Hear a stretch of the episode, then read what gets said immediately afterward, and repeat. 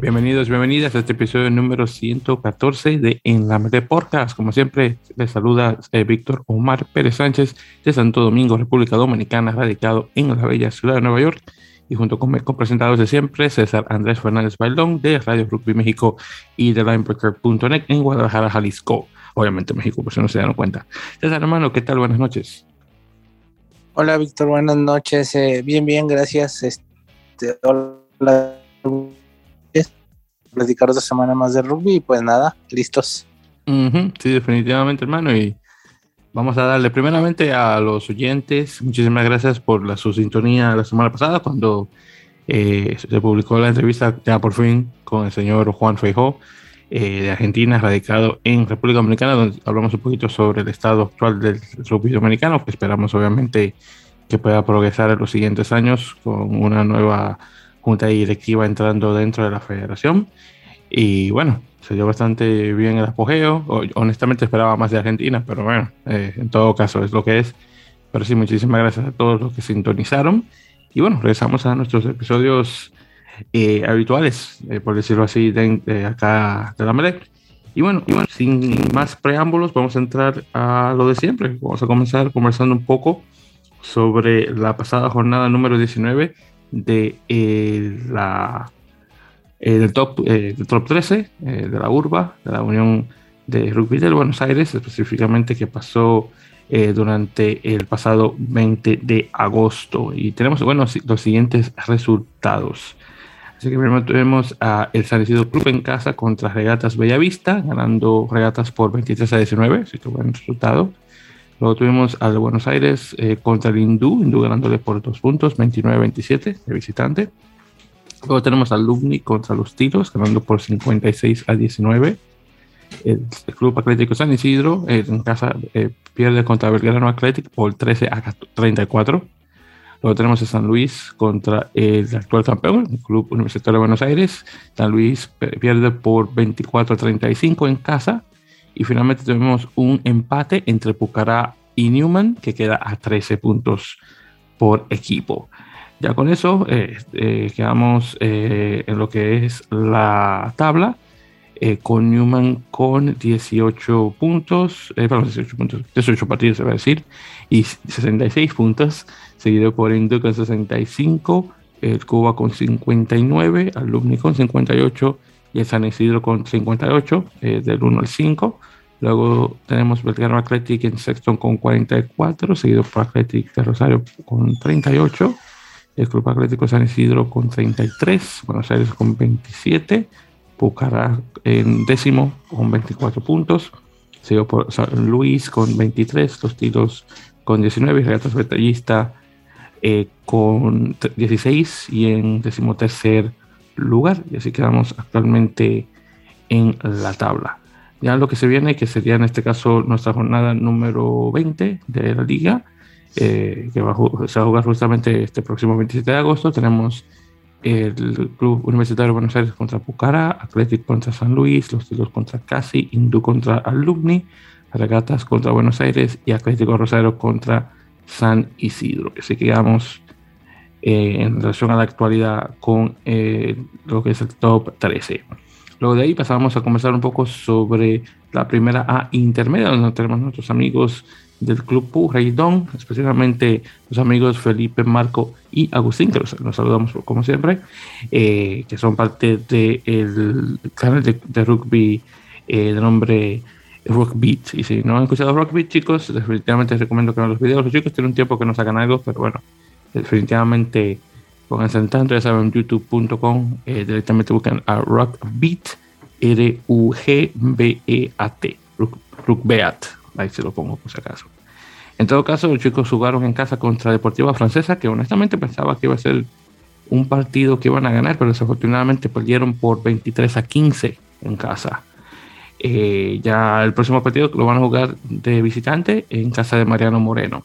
Actualmente eh, están en el, creo que están en séptimo lugar, no, en octavo lugar, de hecho. Eh, Deportiva Francesa le subió. Eh, actualmente los chicos están con 34 puntos en octavo lugar. Eh, bueno, para ir a hacer un repaso, tenemos a Champañar en primero con 73, La Plata con 71, Los Materos con 58, San Cirano con 58, Grupo Haití con 42, Manconación con 36, igual que Deportivo Francesa. Lucico nuevamente tiene 34, Manuel Moreno está igual con 34, así que el partido de esta semana va a ser muy interesante, ya que tienen, ese empate en números, eh, bueno, en puntos. San Patricio con 30, San Albano con 25, San Carlos con 23, Olivos con 23 también y luego más Athletic con 22. Y así quedamos en ese caso. Esta fue, por cierto, la jornada número 16 que pasó. Vamos ahora a la jornada 18 nuevamente contra Mariano Moreno. Y bueno, ya en ese caso quedamos un poco sobre lo que está ocurriendo dentro de la Unión de Rugby de Buenos Aires, que por cierto, recomiendo que, escuchen, el, si no lo han hecho todavía, el episodio con Juan Frijo, no solamente comenzamos un poco de rugby dominicano, bueno, mucho de rugby dominicano, pero también un poco sobre la estructura de la Unión de Rugby de Buenos Aires, que honestamente es muy interesante estuvo esa parte de nuestra conversación eh, entre Juan y yo.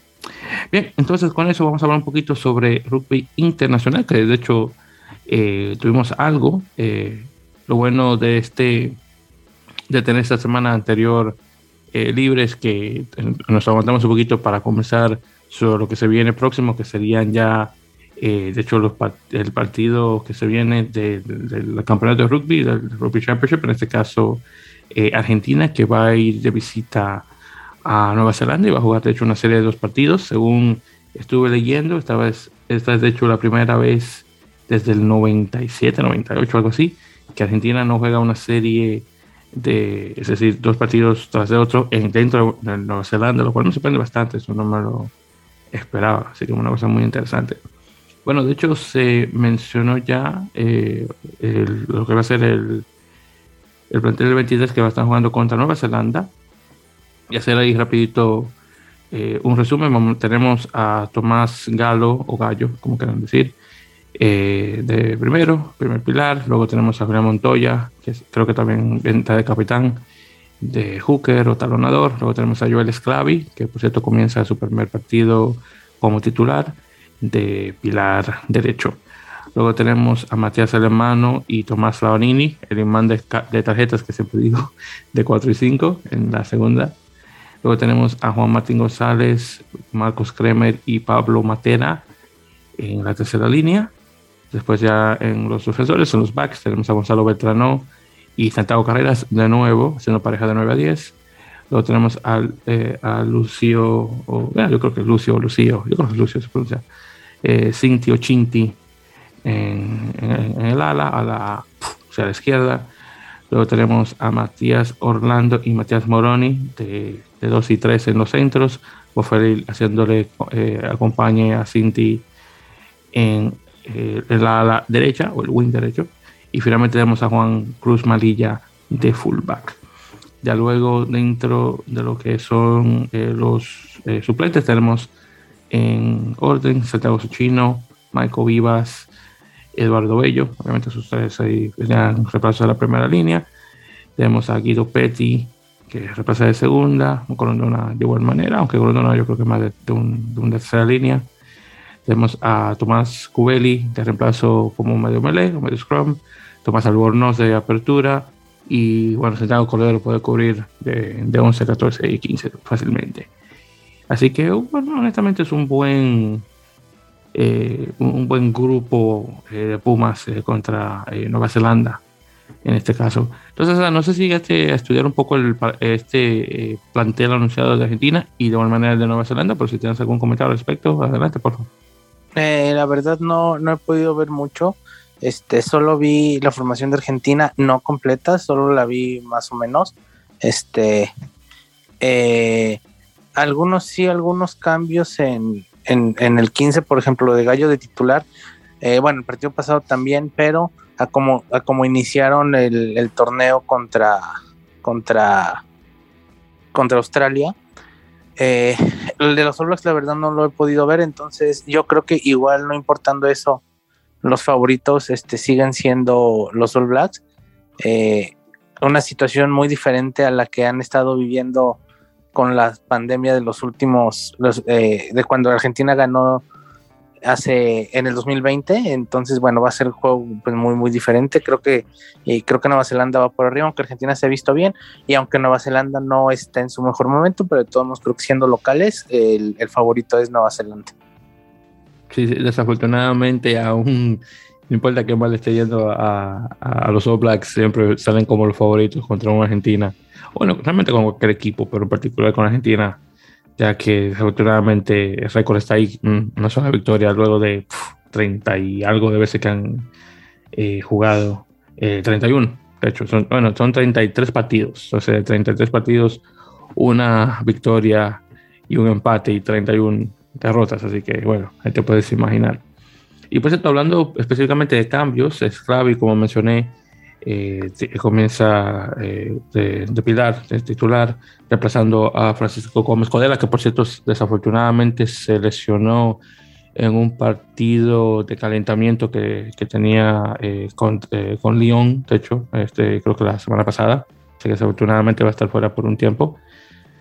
Kremer, por cierto, va a llegar a, esta va a ser su aparición número 50 a los 25 años, así que nada mal, muy bien por él. Eh, entonces, en este caso, eh, La Fuente, reemplazado, eh, es reemplazado por eh, Matías Orlando, desafortunadamente aún batallando con una lesión. Y en este caso, este Lucio Cinti o Cinti también de igual manera está de titular por primera vez. tenemos a, bueno, este chico Velo que en este caso está, bueno, Mentira, me he mencionado que Guido Petty y Santiago Susino están dentro de la. dentro del banquillo. Ah, bueno, sí, exactamente dentro del banquillo. Bueno, yo creo que también eso es uno de los cambios de la vez pasada. Y pues hablando primeramente, un poco, bueno, sobre el equipo de Nueva Zelanda, honestamente, eh, realmente, si mal no recuerdo, creo que es el mismo equipo que tu, jugaron contra. Ah, bueno, mentira, solamente tienen un solo cambio. Tienen a un tal Steven eh, Perufeta, que está de creo que jugando, sí, está de apertura, en este caso, que, que es el único cambio que tienen y está reemplazado, y no recuerdo, no me, no, no me dice aquí quién es que está reemplazando, pero sería reemplazo directamente de Byron Barrett. Eh, en este caso, por cierto, eh, Aaron Smith, que va a estar de titular en este partido, eh, va a tener su aparición número 107 para los hombres de negro, haciéndolo oficialmente el medio scrum mm, eh, con más apariciones en la historia de los All Blacks. Así que nada mal por Aaron Smith. Por mucho tiempo tuvo el título ahí de, uno de el mejor del mundo, pero ha como quedado titulado bastante. Y bueno, yo creo que hasta podemos decir que este chico eh, Dupont, el francés, ya lo ha pasado. Así que bueno, qué decir. Pero muy bien. Vamos a ver en qué queda ese partido ya para el próximo fin de semana, ese próximo sábado, que se va a estar jugando ya para la madrugada en las Américas. Luego de ahí vamos a conversar un poco sobre los primeros, serían, a ver, bueno, de hecho antes de comenzar eso vamos a hablar un poco sobre la serie de Chile 15 contra Brasil 15, que se jugó, bueno, realmente la misma semana, así que bien fácil. El primer partido quedó 36-27 Chile contra Brasil y el segundo quedó 29-9 Chile contra Brasil. Entonces, eh, ambos partidos, eh, Brasil comenzó bastante fuerte, de hecho ganando, pero desafortunadamente se nota que el equipo todavía no es uno de 80 minutos, pero tal vez de 60 y se quedó sin gas y desafortunadamente llegó a perder. También hay que admitir que los brasileños venían con un, eh, un calendario bastante cargado encima de lo que están viviendo ahora, que ya lo vamos a comenzar un momento pero ese primer partido no estuvo nada mal, el segundo obviamente mucho de, mucho de qué hablar, pero claro, tenemos que admitir que los brasileños venían eh, de un tiempo sin tener eh, competición alto nivel en, lo que es el, el, círculo internacional, a comparación de los chicos chilenos, que obviamente vienen de una clasificación al mundial eh, contra Estados Unidos. Y bueno, muchos de esos, de los que jugaron en Colorado, estuvieron presentes en, este, en esta serie de dos partidos. ¿Es esa? Si algún comentario que tenga sobre hacer esta del Chile-Brasil, adelante. Eh, no, la verdad no, no pude ver los partidos, fueron a horas en las que yo estaba trabajando, la verdad desconozco cómo, cómo, cómo fueron los juegos, entonces que no puedo, no puedo decir mucho, pero este, eh, bueno, siempre es bueno tener los partidos de preparación, sobre todo para Chile, que, que ahora ya va a estar por ahí buscando ya para, para preparación para el Mundial del próximo, del próximo año. Este, y bueno, Brasil que también le sirve porque a pesar de no tener tanta competencia, pues están buscando por ahí eh, una generación nueva, están buscando por ahí eh, un recambio, entonces, este, qué bueno que se pueda tener este tipo de juegos, ahora también con el sudamericano del Tres Naciones, este, eh, que bueno, les da competencia a estos países, ¿no? Sobre todo Paraguay a Brasil, que no la tienen tanto fuera de la, de la Superliga. Ese mismo es. Y por cierto, también hay que, tengo que hacer la mención de que yo tampoco pude ver los, los partidos, pero al menos en relación a puntajes y demás, eh, el que se lució más, el equipo brasileño en particular, eh, y tengo que mencionarlo porque es el único brasileño que está jugando actualmente en Major League Rugby aún, eh, Wilton Rebolo de Rugby Nueva York, en mi equipo local, que de hecho anotó en los dos partidos, así que muy bien por parte de Wilton, que tuvo nuevamente una muy buena presencia y, y bueno, para un, un, jugador que está jugando a un nivel supuestamente superior a los chicos que están jugando en Cobras 15, eh, o Cobras Brasil 15 deberá decir, eh, obviamente una muy buena demostración de sus habilidades, así que nuevamente felicidades a Wilton por hacer eso. En el segundo partido, por cierto, el, el 29 a, a, 9, obviamente no hubo mucho de qué mencionar, eh, solamente fueron penales pero el, el Scrum, la melee brasileña, definitivamente se eh, pudo eh, brillar de cierta manera, desafortunadamente no suficiente como para ganar, pero tuvo sus, eh, tuvo sus momentos, así que también hay que darle su mérito a los chicos de la primera línea que hicieron hacer, supieron hacer un buen trabajo. Muy bien, luego de ahí y comenzando justamente la semana pasada tuvimos el comienzo del torneo de Naciones Sudamericano, en este caso Colombia, Paraguay y Brasil, que estuvieron presentes. Eh, obviamente, como Brasil estaba jugando esa serie de partidos contra Chile, eh, fue el segundo en participar. El primer partido fue Colombia eh, contra Paraguay. Estos partidos, por cierto, se están jugando todos en Barranquilla. acá tuvimos un partido que quedó 21 a 13 ganando Paraguay a Colombia, lo cual no está nada mal. Los paraguayos todavía venían de esa espinita de la pérdida que sufrieron en el 2019 contra, para, eh, contra Colombia, cuando se jugó el, American Rugby Challenge, así que era justo eh, verlos ganar y de muy buena manera, nuevamente 21 a 13, dos traes por Sotelio y Martínez de Paraguay, uno por parte de Urrutia de, de Colombia en este caso. Eh, muy buenos equipos y también el que se lució de muy buena manera, Sebastián Urbieta, el, la apertura eh, bueno, realmente la apertura número uno que tiene Olympia Lions, así que muy bien eh, por ese lado. Después eh, tuvimos justamente ayer, miércoles, Paraguay jugando otro partido, en este caso contra Brasil. Este partido quedó 31 a 28 y la mención que hay que hacer en este caso, César, es que Brasil estaba ganando 24 a 7 al final del segundo tiempo se quedaron sin, bueno, se quedaron sin gasolina y Paraguay pudo remolcar de muy buena manera y bueno, puedes ver que en ese caso terminaron con 28 puntos 31, simplemente eh, muy pocos puntos de diferencia, tres para ser más específicos. En este caso tuvimos dos tries por parte de Wilton Rebolo, míralo ahí de nuevo, también uno por parte de Gabriel eh, Paganini, que yo diría que es el, el, el Nini de Brasil, porque como la Vanini también se le pegan muchas, eh, muchas tarjetas amarillas, así que uno, una pequeña mención que hacer ahí. Eh, por parte de Paraguay tuvimos eh, por parte de López, Orostiaga, Sander y Garcete, que, que, se lo había escuchado unas cuantas ocasiones también en el equipo de Olimpia. Y claro, Urbieta eh, estuvo de pateador, cuatro conversiones para ser más específico. Por parte de Brasil, tres por parte del tanque Lucas Tranques, o Tranques, para ser más específicos. pero sí, muy bien por parte de los chicos brasileños, que al menos tuvieron una muy buena una muy buena victoria contra los paraguayos. Bueno, yo sé que este, este equipo, este partido también, ninguno de los dos lo llegaste a ver, pero si tienes algún comentario al respecto, te lo digo ahí de nuevo. Este, eh, nada más, eh, no lo vi, lo vi, no lo vi en vivo, lo vi repetido después en, en Star Plus. Este, ah, de hecho, bueno, el de Paraguay-Brasil lo estoy viendo, todavía no lo termino. Eh, nada, o sea, sabía cómo había quedado, pero, pero no lo he podido ver completo todavía. Este, y a falta del partido entre Brasil y Colombia, creo que eh, lo destacable es Paraguay que está como renaciendo otra vez con, con, una buena generación. Hay que recordar que antes de toda esta, de todos estos, este, estos años donde Brasil era el que dominaba, por decirlo, a esos tres equipos todo eso, antes Paraguay era el que estaba arriba. Estamos hablando de hace unos 8 o 9 años, Paraguay estaba arriba de este Brasil, Paraguay estaba arriba de Brasil, Colombia estaba todavía mucho más abajo. Entonces ahorita Paraguay parece que de a poquito ahí va, ahí va otra vez agarrando, agarrando forma.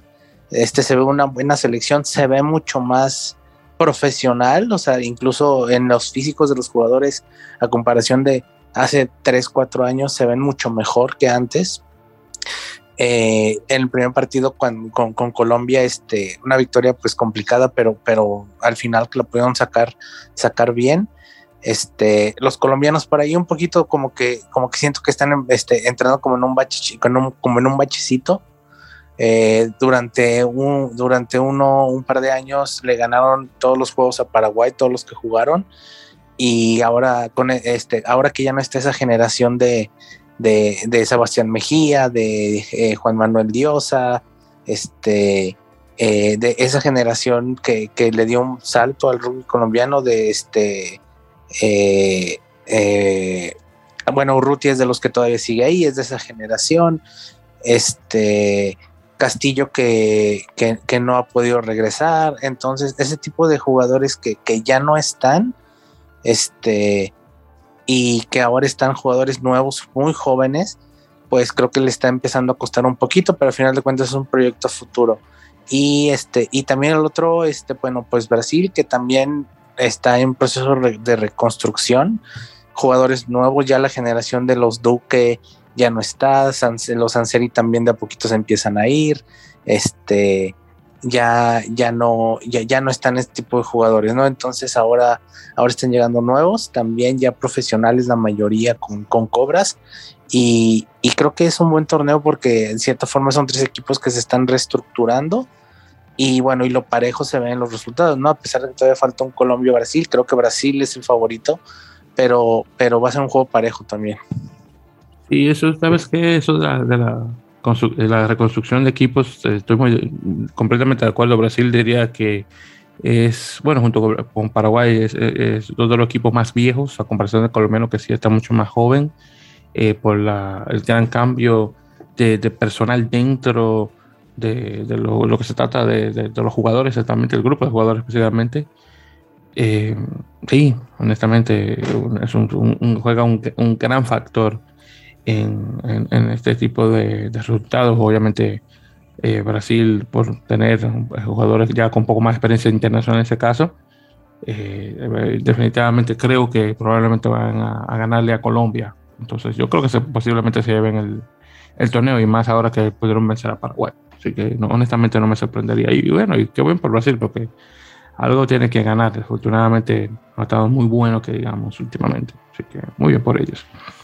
Bien, entonces continuando hablando sobre rugby internacional, César, eh, tuvimos eh, ya lo que fue el final, en este caso del, del U20 Canada Conference, que fue el torneo este eh, de selecciones sub-20 que ocurrió en Canadá, específicamente en el campus de la Universidad de Guelph, en, creo que se llama así también la ciudad, que está en el, estado de Ontario, y tuvimos los siguientes resultados. Entonces, en el tercer partido del torneo tuvimos a Uruguay jugando contra Zimbabue, ganándole por 35 a 12, muy bien a los teritos, y después en la misma, eh, semana o jornada tuvimos a Canadá contra Chile, Canadá ganándole a Chile por 25 a 24 Así que muy bien por parte de los, de, los, de los condoris, o los, los bueno, los condoritos, vamos a ponerle así, no lo quería decir por la, por la historieta, pero bueno, el condorito de todos no de Chile, así que eh, vamos a hacer de condoritos.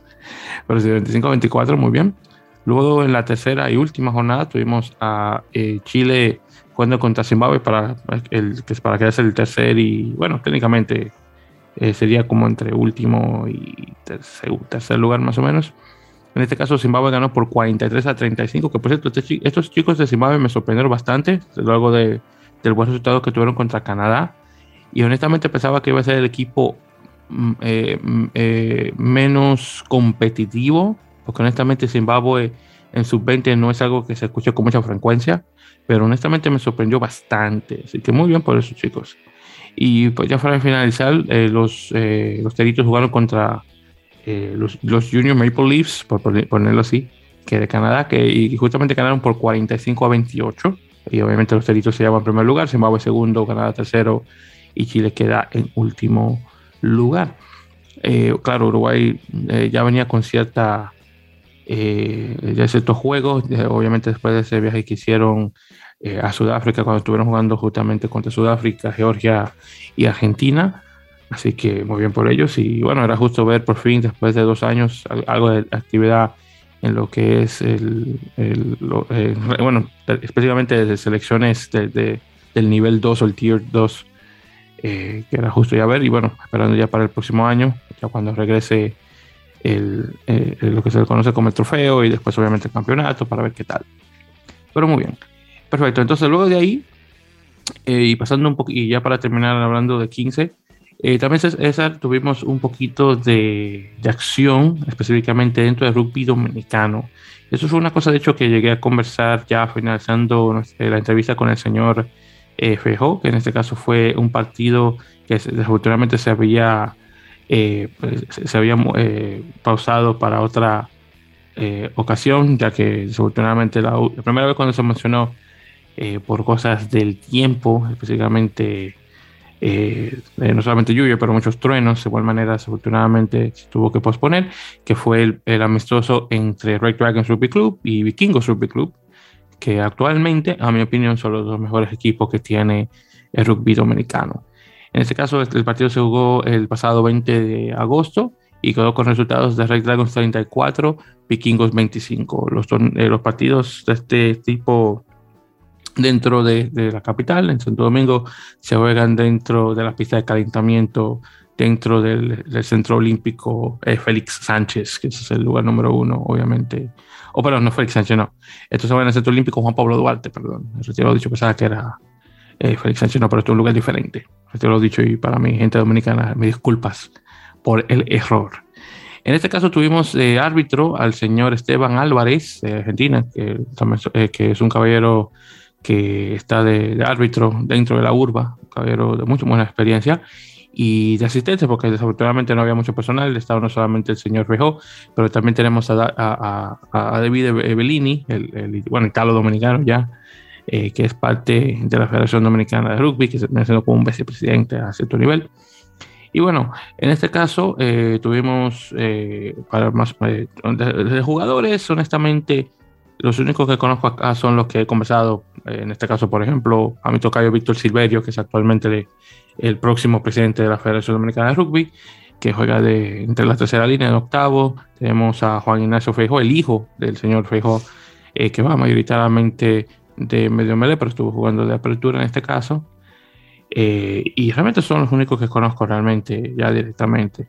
En Vikingos, eh, ahí podría mencionar a Luis Álvarez, que, que, es no solamente, no solamente capitán del equipo, pero también capitán de la selección dominicana en este caso que juega mucho Seven, eh, eh, y, tremendo jugador, hay que, hay que también de igual manera mencionar. Pero sí, ese es realmente el, único, o los únicos jugadores que conozco más en Red Dragons que en Vikingos.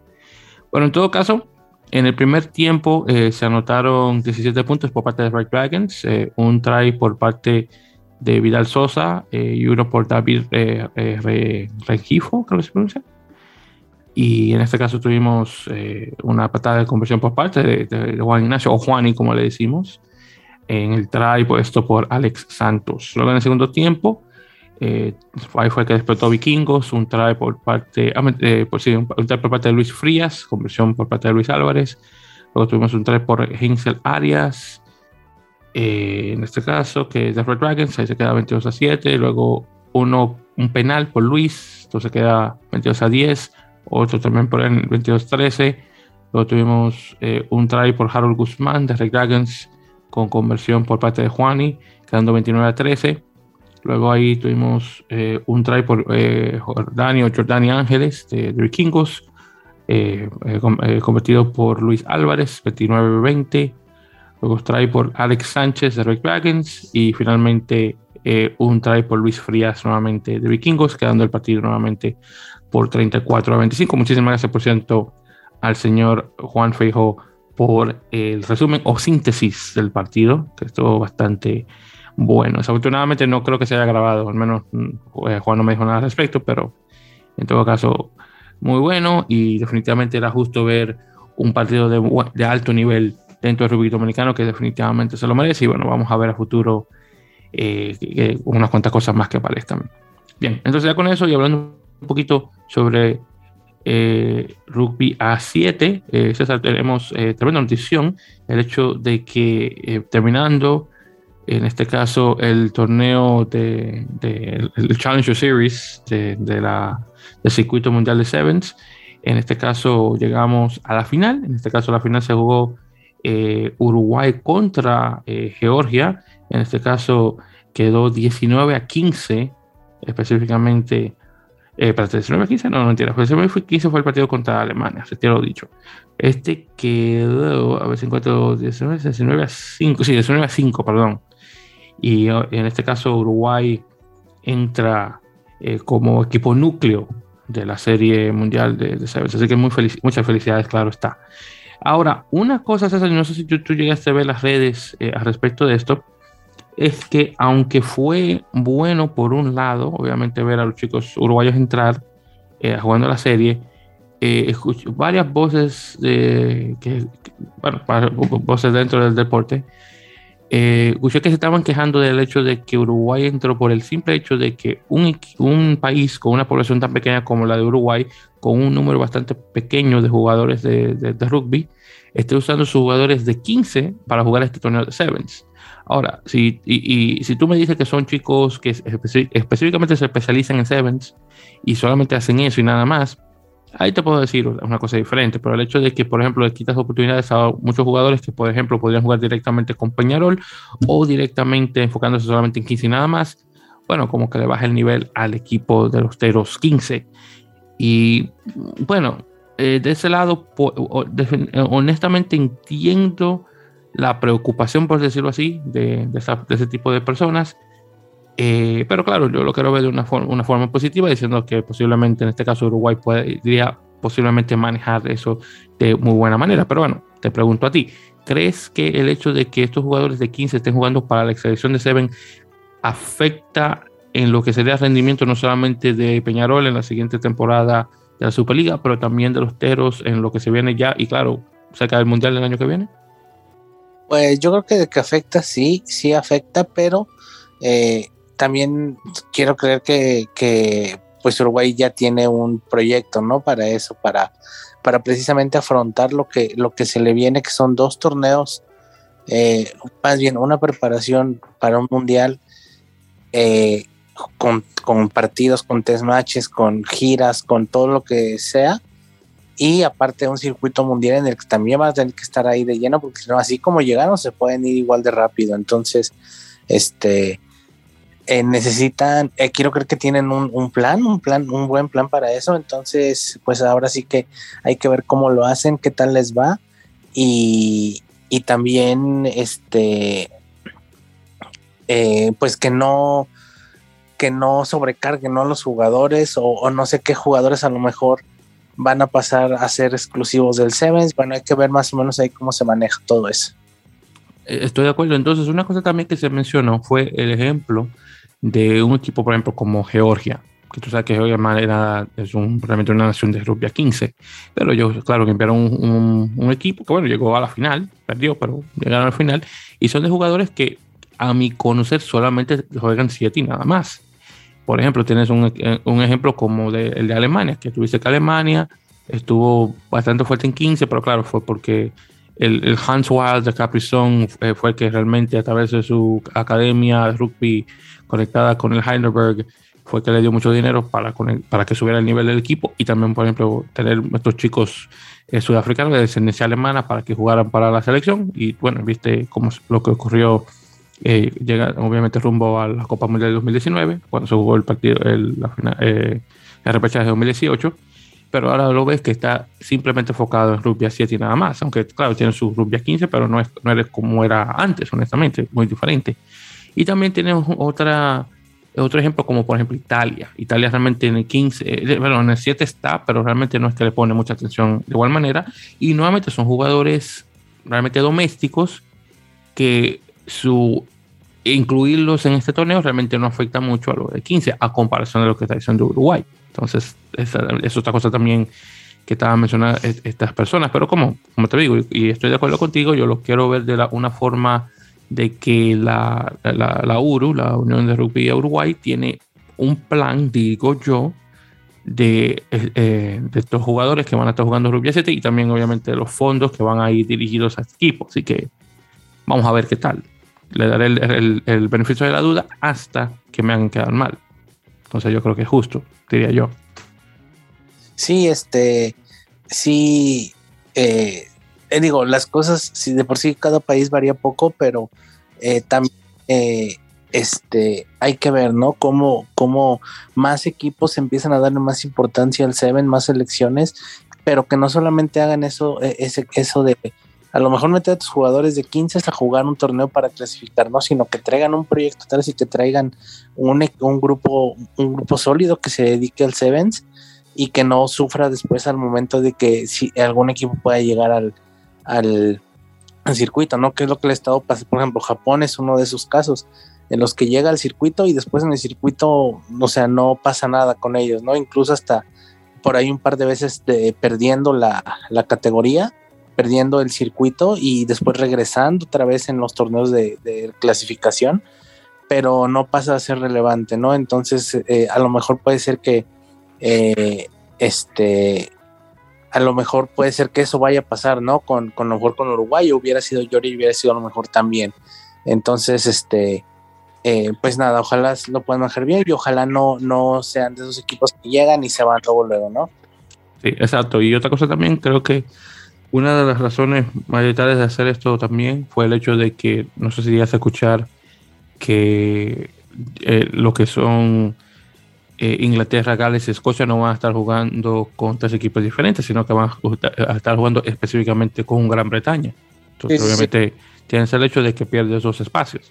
Entonces, eso, es también una cosa de igual manera. Y honestamente creo que es justo que se juegue así, porque en Olímpico todos que juegan lo juegan como Gran Bretaña. Y Rugby 7 siendo, siendo una disciplina olímpica, creo que definitivamente en el circuito debe reflejarse de esa manera. Así que honestamente me gusta el plan que tengan, por ejemplo, si tú quieres, por ejemplo, eh, una matriz de chicos mayoritariamente ingleses y agregas tal vez algún escocés o un galés, perfecto. O, tal vez algún chico de...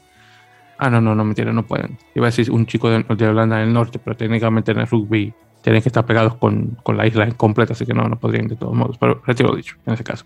Pero bueno, en los otros tres países. Bueno, entonces con eso, y, y para terminar de hablar de rugby 7, César, se confirmó eh, un cambio, de hecho, eh, vamos a tener el torneo de rugby 7 más grande de nuestra región, jugándose en un lugar diferente. Para los que no conocen, el torneo que me refiero es el Barbados Rugby World Sevens, específicamente eh, el torneo más grande de rugby a 7 que se juega en, Norteamérica. Eh, pero este año, de hecho, lo van a hacer en, en, la isla de Granada, así que en otro lugar en el Caribe. Y como siempre, se va a estar jugando esto en diciembre, específicamente eh, para el 7 de diciembre, creo que, bueno, sería bonito para el 7 de diciembre. Eh, no, de hecho no, creo que todavía no tiene día en, diciembre cuando se va a jugar. No, no, no, eh, no perdón.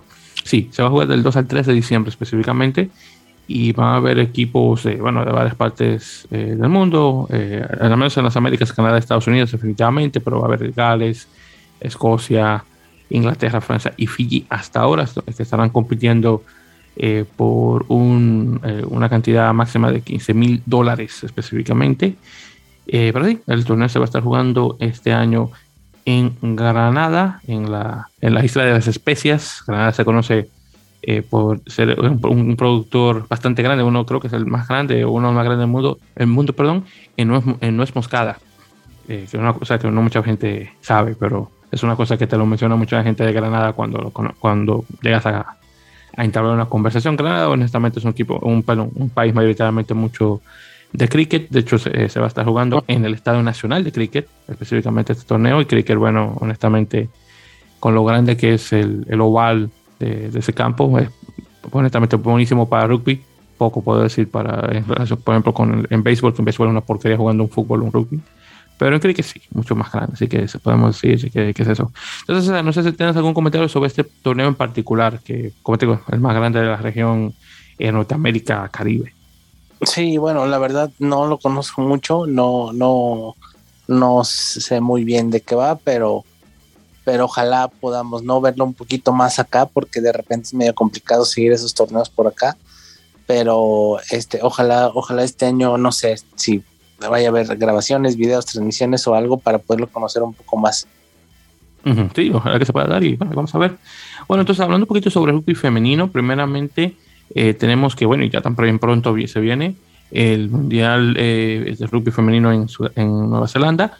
Hemos tenido varios partidos internacionales, por ejemplo, eh, Japón estuvo jugando contra Irlanda, Escocia va a estar jugando, de hecho, esta semana contra Estados Unidos y luego Estados Unidos va a estar jugando contra Inglaterra, así que va a ser un buen partido. Canadá, por cierto, estuvo jugando una, serie de partidos contra Italia, la ganó los dos, así que muy bien.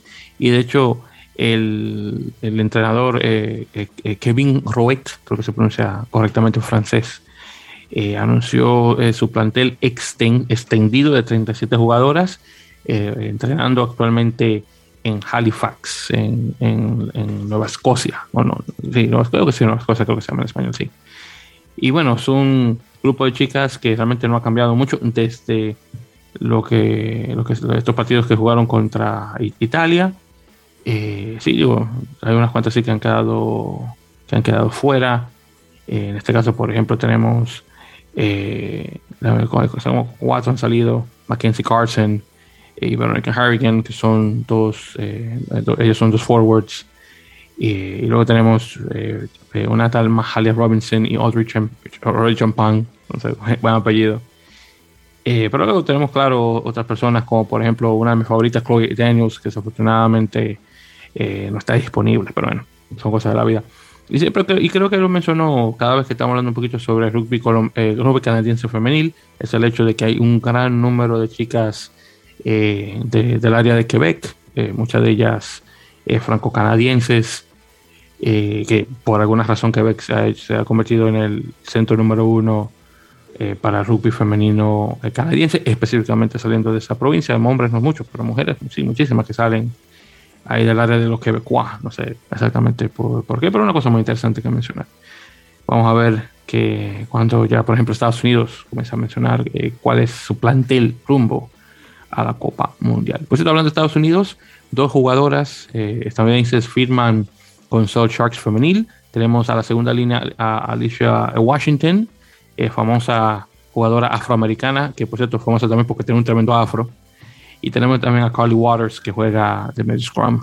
Dos muy buenas jugadoras. Y honestamente, Alicia Washington me sorprende que esté jugando porque tiene como 30 y algo de años. Honestamente, está bastante viejita en términos de rugby, pero esa mujer, bueno, tiene un motor increíble. Así que muy bueno. Bien, entonces ya con eso dicho, hablando un poquito también sobre firmas, en este caso eh, masculinas, tenemos dos chicos argentinos eh, que han firmado o han firmado extensiones. Por ejemplo, Julián Montoya, mencioné que está, va a estar jugando de titular ahora en el partido contra Nueva Zelanda. Eh, firmó una extensión eh, con Leicester Tigers, se va a quedar posiblemente hasta la temporada 2023-2024, así que nada mal, bien por Julián. Y tenemos a eh, Ignacio Mendy, que ha firmado un contrato con Benetton Rugby de la United Rugby Championship. Ya con esta firma, en este caso, Benetton tiene un total de, déjame ver si quiero contar bien, seis jugadores argentinos. Eso también contando eh, a Iván Nemer eh, y Juan Ignacio Brex, eh, que los dos, claro, están ya oficialmente capturados por Italia, pero bueno, obviamente argentinos aún. Pero si esos dos, seis jugadores argentinos, o descendencia argentina menos, jugando en el equipo de Benetton. Espero que Benetton venga con todo en la siguiente temporada y obviamente le puede hacer buena pelea a los equipos sudafricanos. Bien, entonces hablando un poquito sobre eh, firmas dentro de Major League Rugby y que vamos a terminar también con lo grande que fue un repaso breve del, draft universitario que pasó la semana pasada. Eh, tenemos primeramente que Toronto Arrows firma a James O'Neill, eh, para su segunda temporada con el equipo. Ha salido bastante bueno, un chico juega de tercera línea. También tenemos a Mike Shepard, que regresa también, según segunda línea, está regresando en su quinta temporada con el equipo eh, de Toronto. Y también tenemos eh, la firma de Connor Keys, el segunda línea canadiense en este caso, que firma con, déjame ver, por, ah, Déjame ver. Y si mal no recuerdo, el eh, Keys viene creo que de Atlanta. Sí, Atlanta, si viene de rugby. Si viene de Atlanta. Entonces Atlanta no solamente, eh, bueno, obviamente le pasa a este jugador a, Nueva Inglaterra, pero recibe también consideraciones salariales y también el tercer puesto en el draft de 2024. Ni siquiera 2023, 2024. Así que ya se está puesto directamente para el equipo de Atlanta. Y por cierto, todos también más, de igual manera que mencionar, el hecho de que Nola Gold, en este caso, recibe consideraciones, salariales, perdón, y le pasa eh, los eh, derechos de juego a Austin de un tal Cristian Rodríguez, perdón, no Rodríguez, Álvarez, perdón, Rodríguez, Álvarez. No sé quién es este. Y pues esto dije Cristian Rodríguez porque lo estoy confundiendo con el otro Cristian Rodríguez, el que juega en, en el Tinis, el chico este, el México americano de, de, de, de Gardens, California pero no. Un Christian completamente diferente. De hecho, lo escribe, lo escribe Christian, hacia lo gringo. Christian lo escribe a lo hispano. Entonces, este Álvarez no sé, no sé qué, qué tipo de hispano sea. No estoy muy seguro de qué parte de Latinoamérica sea la familia. Eh, también fuera de, de, lo que es Major League Rugby, eh, Cam eh, Dodson, el chico inglés que está jugando con Austin Gilgronis, de hecho, ha firmado con Wasp. entonces, nada, bueno, obviamente un chico inglés, así que regresando a su país jugando de forma eh, profesional, así que muy bien. En este caso, eh, Dodson viene de un eh, viene de un camino diferente, porque en este caso no solamente está jugando en Major League Rugby, pero también viene por, a través del, del rumbo universitario para caer a Gilgronis y después de ahí hacer el salto a jugar en su país. Aunque de hecho va a estar jugando con Amhill, el, el equipo este que juega en segunda división en el Championship inglés. Así que muy bien por él. Bien, entonces ya con eso, César, vamos a hablar sobre lo que ocurrió en el draft. Por cierto, ¿lo llegaste a ver? No, no tuve chance de verlo. Wow, César, te lo pasé como dos veces, te estaba molestando, hermano, y ni Sí, lo que pasa es que, lo que pasa es que, pues, digo, con, con el trabajo ya salgo muy tarde, la verdad no tengo tiempo de ver cosas desde no, no, tampoco. No, no, no, también te perdono, pero wow, hermano. Te digo, te estaba molestando. Oye, bueno, bueno, bueno. Seguro te dijiste, oye, pero Víctor se molesta, pero mira, bueno, para que, para que fuese. Bueno qué decirte. Pero también te, te, perdono porque yo sé que usted era un hombre ocupado, no es problema. Pero bueno, te voy a dar aquí el, resumen. Ahí te, ahí te, voy a ahorrar los, como la hora para, que, para no tener que verlo en ese caso. Pero sí, esta fue la tercera edición del draft colegial de, de Major League Rugby. En este caso tuvimos un total de 39 jugadores seleccionados en tres rondas por 11 equipos. En este caso, eh, lo que, se, que estuvieron, bueno, que se decidieron salir eh, fueron Austin y Giltinis. No sé si es, es, por los problemas que están actualmente teniendo eh, con su personal, en particular, obviamente, lo que está pasando con el tipo este eh, Aaron Gilchrist. no, honestamente no sé. Y quién sabe qué va a pasar para el año que viene, si esos otros equipos regresan o si regresan con un nuevo equipo ejecutivo detrás, no sé. Pero en todo caso, esos dos equipos no participaron. De hecho, Los Ángeles había dado sus tres puestos, lo habían cambiado eh, el año pasado y Austin tenía el puesto número 33 y se lo pasó a Utah por consideraciones salariales también. Así que ahí te puedes ver.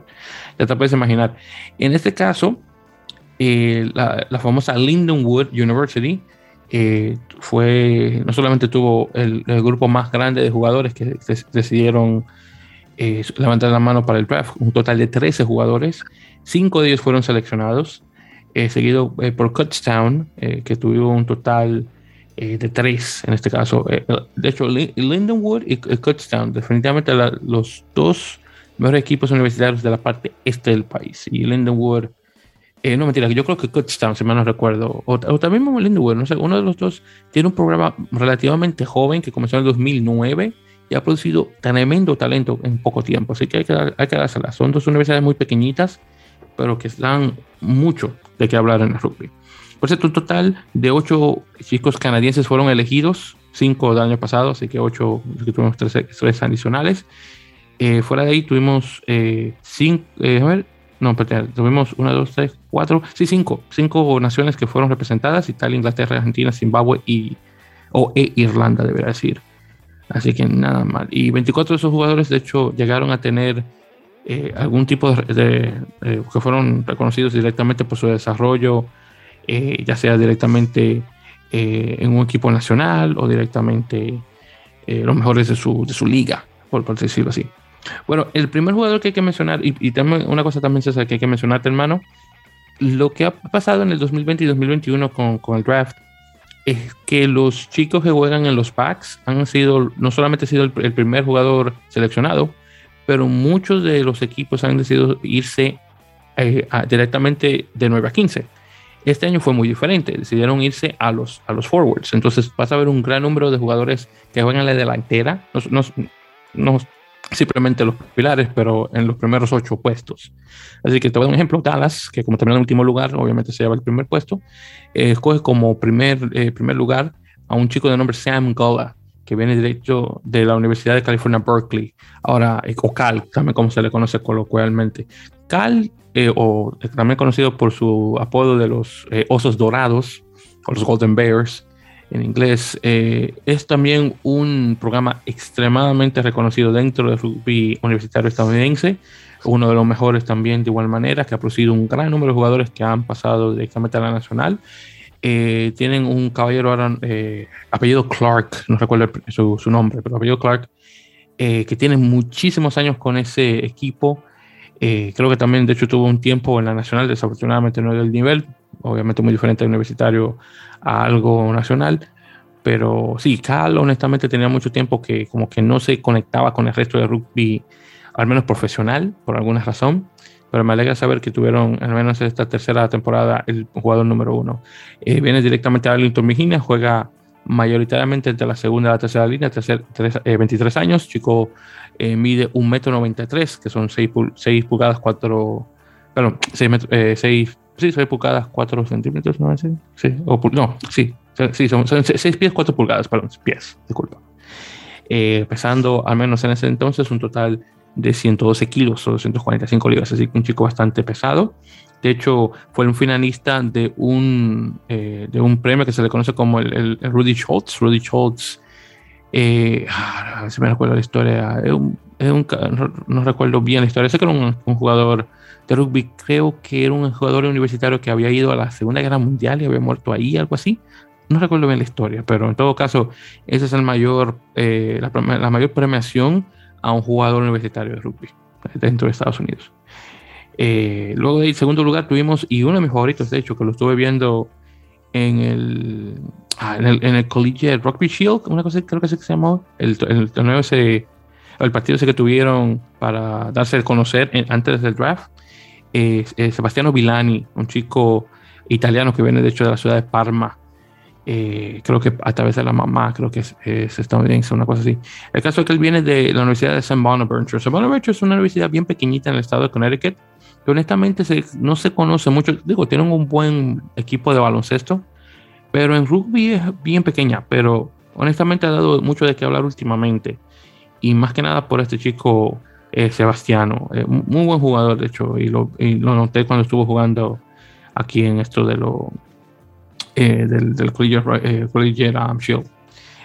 por cierto, Gola, el que quedó en primer lugar, honestamente, primera vez que escucho de él, pero supuestamente la gente lo veía ya que iba a quedar en, los primeros 10 o 13 puestos, que iba a ser de primera ronda, vamos a ponerlo de esa forma.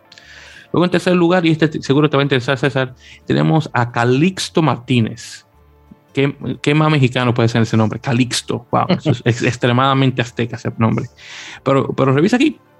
El chico, no sé, y, bueno, supuestamente él es mexicoamericano, pero ah, él juega para la Universidad de Columbia Británica y supuestamente lo que es eh, eh, eh, su ciudad es White Rock, que está directamente en la provincia de Columbia Británica en Canadá. Así que no sé cómo él, no sé si es que él tiene un, padre o madre que es México, México estadounidense o el mismo nació en Estados Unidos, un padre mexicano o, madre mexicana y luego tiene un, otro pariente que es de Canadá. Honestamente no entiendo el tipo, todavía no conozco mucho la historia. De hecho, voy a ver si lo encuentro un día de estos. Y según escuché habla español, no sé qué también, pero si lo habla bastante bien, que saber si lo llegamos a invitar y comenzamos un poquito al respecto.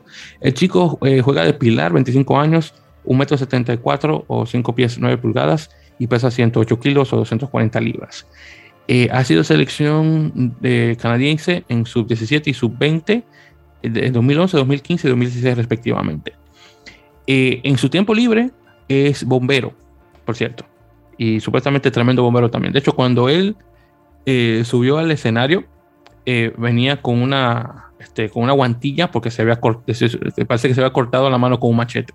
No me preguntes, no me preguntes cómo fue eso, pero eso fue lo que él dijo.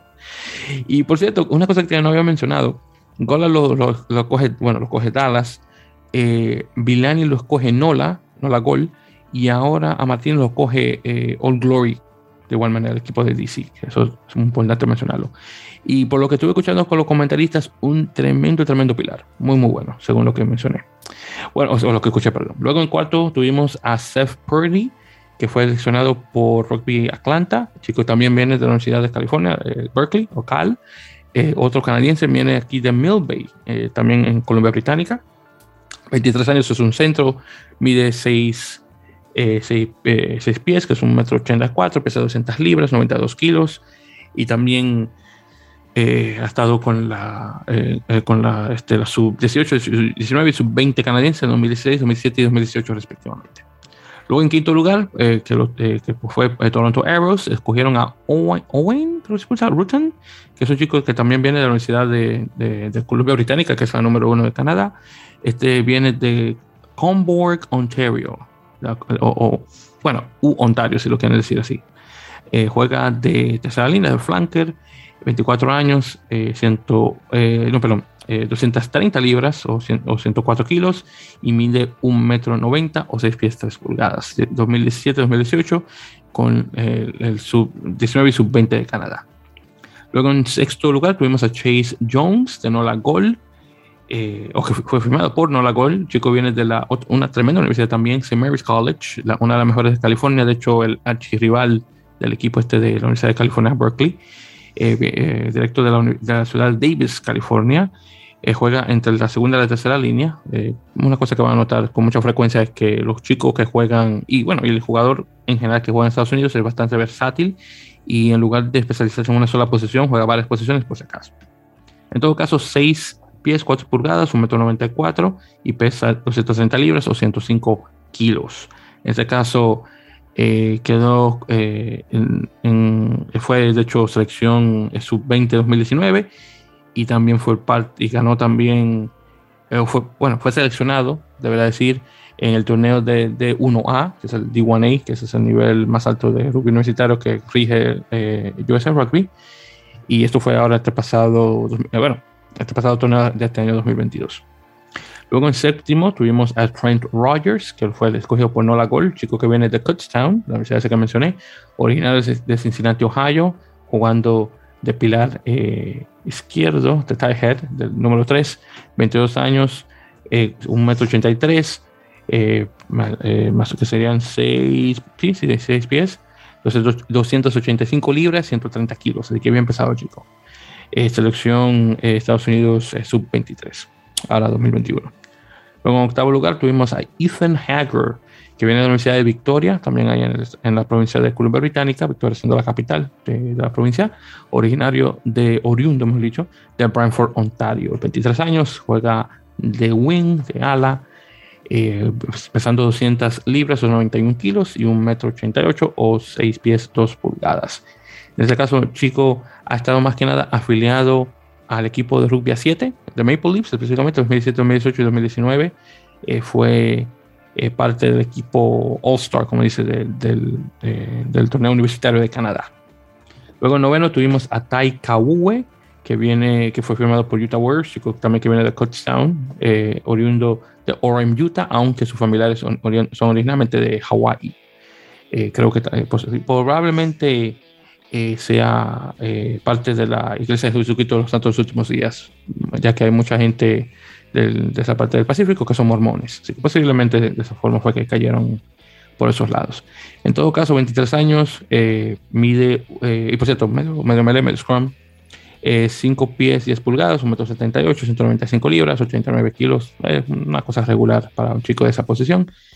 Estuvo en el, fue parte del, de, el pasado 2021, parte del de un equipo eh, eh, en total de, ah, ¿cómo se llama este torneo? El National, National College Rugby, o el NCR, que esa es otra competición de rugby universitario en Estados Unidos, que por cierto es rarísimo, pero en todo caso parte de eso.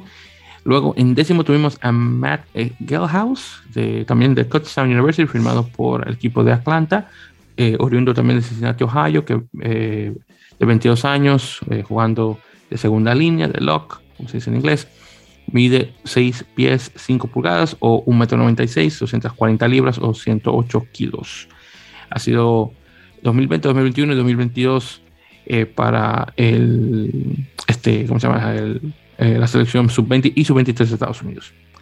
Luego anunciado tuvimos a Gabe Kettering, que viene de la Universidad de Lindenwood, oriundo de O'Fallon, Missouri, otro pilar de 23 años, eh, con mide 6 pies 3 pulgadas o 190 metros y un total de 118 kilos o 260 libras.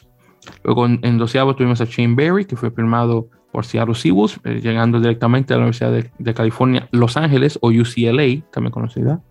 Eh, oriundo de Londres, Inglaterra, es una apertura de 22 años, mide 5 pies 11 pulgadas o 1,81 m y pesa 180 libras u 82 kilogramos. Eh, fue parte del USA Selects, que, es el que se viene siendo el segundo equipo de Estados Unidos en el 2021. Así que probablemente llegue a jugar para la Nacional Estadounidense antes de que juegue para Inglaterra. Y el último de la primera ronda tuvimos a eh, Doyle Hedgepeth, creo que se pronuncia, eh, un pilar que viene de la Universidad de, se llama Queen's University of Charlotte, que viene de Charlotte, Carolina del Norte específicamente, oriundo de Greenville, Carolina del Sur, 23 años, 245 libras eh, o un total de 111 kilos, 1,83 m o 6 pies. El chico fue selección, selección eh, sub-23 de Estados Unidos 2022. Y por cierto, fue escogido por, Estados, eh, por Nueva York. Creo que, que escogió solamente como dos jugadores. Y esa fue la primera ronda. Ya luego de ahí son varios otros jugadores que no voy a mencionar porque honestamente son muchos y no voy a alargar el, el caso. Ahora, de los que podría mencionar así que he escuchado de lo buenos que son. Eh, Colin Grouse, que fue el número 15, escogido por All Glory DC, chico que viene de la Army West Point, que es la academia militar de, Estados Unidos, que está en West Point, Nueva York. Eh, juega de segunda y tercera línea, 24 años, oriundo de Spokane, Washington. Muy buen jugador, por lo que escuché. Fue seleccionado 2021-2023, perdón, 2022 para la, la sub-23 de Estados Unidos. Luego de ahí tuvimos, eh, y eso lo había mencionado anteriormente, Tomás eh, eh, eh, Caseras, o no, Casares, perdón, Casares, chico de Buenos Aires, que viene de Thomas More University, justamente la misma, universidad donde salió Alejandro Torres. Parece que todos los chicos de Buenos Aires o, Tucumán conectan con esa universidad, no sé por qué. Y en este caso, Casares, de hecho, mostró que tenía muy buena agilidad cuando estuvo jugando de octavo en el Colegio Rugby Shield. como mencioné, de Buenos Aires, juega de, de 8 6 eh, pies, 4 pulgadas o 1,93 m, 230 libras o 105 kilos. Eh, tremendo jugador. Me alegra saber que, que, fue escogido. En este caso fue escogido por el equipo de New England, Nueva Inglaterra, que por fin tiene un jugador latinoamericano. Eh, vamos a ver ya luego de ahí. Oh, Jack Mansell, que y no solamente lo mencionan porque de Nueva York, porque es de Queens, específicamente del condado de Queens, viene de la Universidad de California, Berkeley se tuvo, tuvo que cruzar el, el eh, bueno, no el charco, tuvo que cruzar el continente entero solamente para ir a una buena universidad. Pero me alegra poner, juega de, de Hooker, está hablando 23 años, nuevamente de Nueva York. Escuché que era bueno, no sé qué tanto, pero bueno. Por cierto, el otro argentino también fue, eh, fue escogido, Matías Caramuti, que lo hemos mencionado en otras ocasiones. Eh, viene de Río Cuarto, Argentina, también con Thomas More University, una apertura, 23 años, y fue escogido directamente por el equipo de Dallas. Así que Dallas tiene a dos aperturas argentinos, los dos de la misma universidad. Nuevamente Alejandro Torres y ahora Matías Caramuti. 5 pies 10 pulgadas o 1,78 m y pesa 190 libras o un total de 81 kilos. Pues esto fue el número 20 escogido, Menzo fue 19 y Tomás fue el número 17 que no lo había mencionado anteriormente. Eh, y nuevamente está la primera ronda, perdón, la segunda ronda, disculpe. También escogidos tuvimos a eh, más Vita Niamandevbu, creo que se pronuncia, que viene de la Universidad de Arkansas, Arkansas State University, un chico de Zimbabue, viene de Mashonaland, Zimbabue, centro de 22 años. Eh, no sé lo que ha pasado últimamente, pero muchos chicos de Zimbabue entran eh, a una universidad de Estados Unidos para jugar eh, rugby. De hecho, el año pasado también tuvimos un chico de Zimbabue que no sé si lo llegaron a escoger, pero bueno, estuvo en el listado. 22 años, normalmente juega de centro. Sub-28 y sub-20 sub de Zimbabue, que bueno, justamente tuvieron una muy buena, buen desempeño ahora que como menciono en el torneo este con Canadá. Eh, también, oh, también, tuvimos uno que, si mal no recuerdo, este de descendencia mexicana, eh, Alex Valladares, que es de Silver Spring, Maryland, que también viene de Queen's University of Charlotte, 22 años, 235 eh, libras 207 kilos y mide, bueno, lo mismo que yo, un metro 78, que son 5 pies 10 pulgadas, así que más o menos tenemos la misma altura. Luego en la tercera ronda, bueno, honestamente estos son jugadores que realmente no conozco mucho, así que no puedo decir muchos de ellos, al menos por lo que escuché de los... Eh, sí, ¿sabes qué? Estoy viendo. Ah, bueno, sí, aquí hay uno. Koi Koi que este chico viene de Washington DC y estaba, y justamente era capitán del equipo de, West Point, nuevamente de la, Universidad, eh, la Academia Militar de Estados Unidos en West Point, Nueva York. Eh, juega de hooker, 22 años, es de 5 pies 11 pulgadas, 1,81 m, 220 libras o, o 100 kilos. Tremendo jugador, de hecho lo vi en la final universitaria justamente de, de D1A, que es como mencioné. Wow, tremendo jugador. De hecho, él y el otro chico que mencioné también de West Point, los dos de hecho recibieron permiso para poder eh, jugar de rugby profesional, porque obviamente como viene de una academia militar, obviamente el punto es ir de la academia directamente a la milicia, pero claro, son una excepción dependiendo de lo que sea. Así que muy, muy buen jugador. Lastimosamente, como digo, lastimosamente digo, porque lo cogieron tarde pero en este caso llega a caer en el equipo de San Diego, así que espero que se dé bien y que San Diego de hecho lo use y no lo tenga ahí honestamente perdiendo su tiempo. Eh, y luego de él, eh, sí, honestamente ya. Bueno, el otro que también podría mencionar es James eh, eh Kwahiwinui, que viene de, de, Iowa Central Community College que si recuerdas esa universidad, César, tal te vas a recordar porque cuando tuvieron el primer draft en el 2000, 2020, eh, ahora, escogieron, eh, Utah escogió un chico de nombre, que se llamaba Evan algo, que era un, un, afroamericano, un chico grandísimo, que pesaba casi como 300 libras, algo así, no sé si te acuerdas, y nunca llegó a jugar para Utah. Lo tenían ahí, en la, ni siquiera en el banquillo, lo tenían yo creo que en el entrenamiento y no hizo nada, no sé si te acuerdas. No, la verdad no, no recuerdo. Ah, mano, yo me acuerdo de él por el simple hecho de que el tipo era extremadamente pesado. Pero de verdad, así como, pero, pero, pero de piedra. Y yo creo que ni siquiera, de, ni siquiera yo creo que no era de, de grasa, sino de músculo. Y nunca jugó. Entonces por eso que me acuerdo, porque más o menos así como que tiene, digo, claro, el chico este lo que pesa son 260 libras, que son 118 kilos, no tanto, claro, y tiene 21 años. Y viene de, de Spanaway, Washington, pero claro, esa descendencia eh, de la Polinesia. Pero, pero sí, me recuerdan, y, bueno, me recuerda porque viene justamente de esa misma universidad, que últimamente eh, Iowa Central Community College ha estado dando eh, unos buenos pilares. Lástima que no, no le dan oportunidad de jugar. Pero sí, esos son los jugadores que mencionar. Que por cierto, creo que desde que se terminó el draft han hecho algunos cambios, algunos equipos que han conseguido jugadores nuevos, si es que mal no recuerdo. no sé si llegué a ver aquí un artículo al respecto, pero creo que, ah, no, mentira, no, no, yo creo que fue que lo llegué a ver en, el, en, en Reddit, el de Major League si mal no recuerdo, que habían mencionado que habían hecho unos cambios desde que pasó el draft, a ver si llego a encontrar aquí cuál fue. Ah, por ejemplo, aquí, así mira aquí, Sebastián Billini lo pasaron hacia All Glory y luego All Glory recibió a Calixto, y no la Cole, perdón, recibió a Calixto Martínez y a Alex Valladares, así que los dos, los dos hispanos lo reciben. Y Vilani termina con, con All Glory, luego de que no la escoge. Eh, y sí, a ver qué más. Yo creo que sí, que eso es todo. Ah, sí, también está el chico Cesar Purdy, el cuarto. Se lo cambia a Utah, Utah recibe, y, ellos reciben a este chico eh, eh el que mencioné, el hawaiano. Y luego eh, Utah le pasa a John Dupree a Austin para que Austin en ese caso reciba consideraciones salariales. Entonces, te digo que es una, esto es loquísimo. Y eso fue la semana pasada justamente que pasó. Así que Calixto Gómez, eh, Gómez Calixto Martínez, perdón, pasó de jugar nuevamente eh, con All Glory y ahora va a estar jugando en Nola. Así que bueno, lo, lo estaremos viendo por esos lados, así que nada mal. Sí, y entonces ya con eso, queridos oyentes, que fue muchísimo y muchas gracias, hemos llegado ya oficialmente al final de este episodio eh, número 114 de la Mele Podcast, así que muchísimas gracias por sintonizar.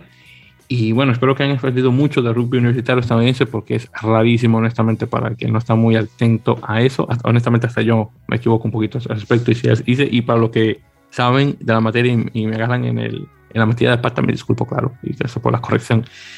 En todo caso, bueno, entonces eh, ya para la siguiente semana vamos a estar obviamente conversando sobre los resultados, no solamente del, del, eh, del trinacional, eh, bueno, trinaciones sudamericano, pero también de lo que se viene con Argentina contra Nueva Zelanda en su primer partido y obviamente cualquier otra novedad que nos aparezca ya pronto. Eh, por cierto, hablando eh, de otra cosa también en relación a entrevistas, obviamente, nuevamente muchas gracias por lo que sintonizaron mi conversación con Juan Feijo.